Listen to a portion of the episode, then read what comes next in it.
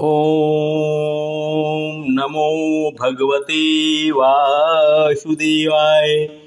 ओम नमो भगवते वासुदेवाय।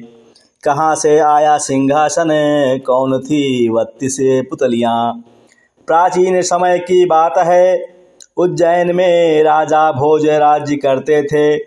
वह बड़े दानी और धर्मात्मा थे। उनके बारे में प्रसिद्ध था। कि वह ऐसा न्याय करते कि दूध और पानी अलग अलग हो जाए। नगरी में एक किसान का एक खेत था, जिसमें उसने कई साग सब्ज़ी लगा रखी थी। एक बार की बात है कि खेत में बड़ी अच्छी फ़सल हुई। पूरी ज़मीन पर तो खूब तरकारियाँ आईं। लेकिन खेत के बीचों बीच थोड़ी सी ज़मीन खाली रह गई। हालाँकि किसान ने उस ज़मीन पर भी बीज डाले थे, लेकिन वहाँ कुछ नहीं उगा। किसान ने वहाँ खेत की रखवाली के लिए एक मचान बना लिया। जब भी किसान मचान पर चढ़ता, अपने आप चिल्लाने लगता, कोई है? राजा भोज को पकड़ लाओ और सजा दो। मेरा राज्य उससे ले लो। जाओ, जल्दी जाओ। सारी नगरी में यह बात आग की तरह फैल गई और राजा भोज के कानों में पहुँची। राजा ने कहा, मुझे उस खेत पर ले चलो। मैं सारी बातें अपनी आँखों से देखना और कानों से सुनना चाहता हूँ। राजा भोज जब उस जगह पहुँचे तो उन्होंने भी वही देखा कि किसान मचान पर खड़ा है और कह रहा है, राजा भोज को फ़ौरन पकड़ लाओ और मेरा राज्य उससे ले लो। यह सुनकर राजा चिंतित हो गए। चुपचाप महल में लौट आए। चुपचाप महल में लौट आए।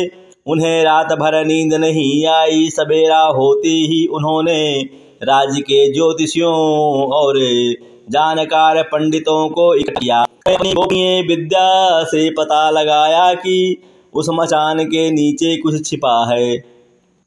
राजा ने उसी समय आज्ञा दी कि उस जगह को खुदवाया जाए। खोदते खोदते जब काफ़ी मिट्टी निकल गई तो अचानक एक सिंहासन प्रकट हुआ। सिंहासन के चारों ओर आठ आठ पुतलियाँ, यानी कुल बत्तीस पुतलियाँ खड़ी थी। सबके अचरज का ठिकाना ना रहा। राजा को खबर मिली तो सिंहासन को बाहर निकालने को कहा। लेकिन कई मजदूरों ने ज़ोर लगाने पर भी वो सिंहासन टस से मश ना हुआ।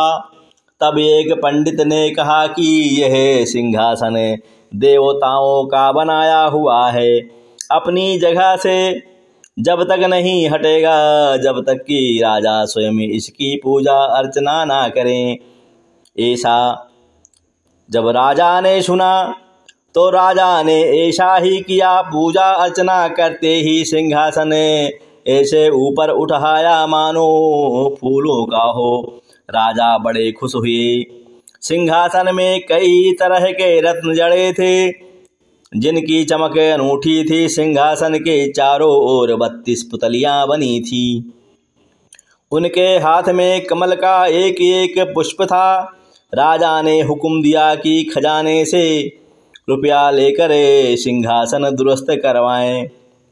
सिंहासन सुंदर सिंहासन सुंदर होने में पाँच महीने लगे। अब सिंहासन चमक उठा। जो भी देखता देखता ही रह जाता। पुतलियाँ ऐसी लगती, मानो अभी बोल उठेंगी। राजा ने पंडितों को बुलाया और कहा, आप लोग कोई अच्छा मुहूर्त निकालें। उस दिन मैं इस सिंहासन पर बैठूँगा। दिन तय किया गया।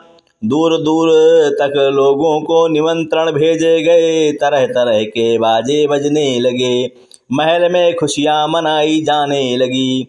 पूजा के बाद जैसे ही राजा ने अपना दहिना पैर बढ़ाकर सिंहासन पर रखना चाहा, कि सारी पुतलियाँ खिलखिलाकर हंस पड़ी। लोगों को बड़ा अचंभा हुआ। कि यह बेजान पुतलियाँ कैसे हंस पड़ी। राजा ने अपना पैर खींच लिया और पुतलियों से पूछा, ओ सुंदर पुतलियों, सच सच बताओ कि तुम क्यों हँसी? पहली पुतली का नाम था रत्न मंजरी राजा की बात सुनकर वह बोली, राजन, आप बड़े तेजस्वी हैं, धनी हैं, बलवान हैं, लेकिन इन सब बातों का आपको घमंड भी है। जिस राजा का यह सिंहासन है, वह दानी, वीर और धनी होते हुए भी विनम्र थे। परम दयालु थे, राजा बड़े नाराज़ हुए। पुतली ने समझाया, महाराज, यह सिंहासन परम प्रतापी और ज्ञानी राजा विक्रमादित्य का है। राजा बोले, मैं कैसे मानूं कि राजा विक्रमादित्य मुझसे ज़्यादा गुड़ी और पराक्रमी थे। पुतली ने कहा, ठीक है, मैं तुम्हें राजा विक्रमादित्य की एक कहानी सुनाती हूँ। सिंहासन बत्तीसी की पहली पुतली रत्न मंजरी ने सुनाई एक कहानी। श्रीमन नारायण नारायण हरि हरि। जो रत्न मंजरी ने कहानी सुनाई थी, राजा भोज को वो मैं अगले ऑडियो में डालूँगा।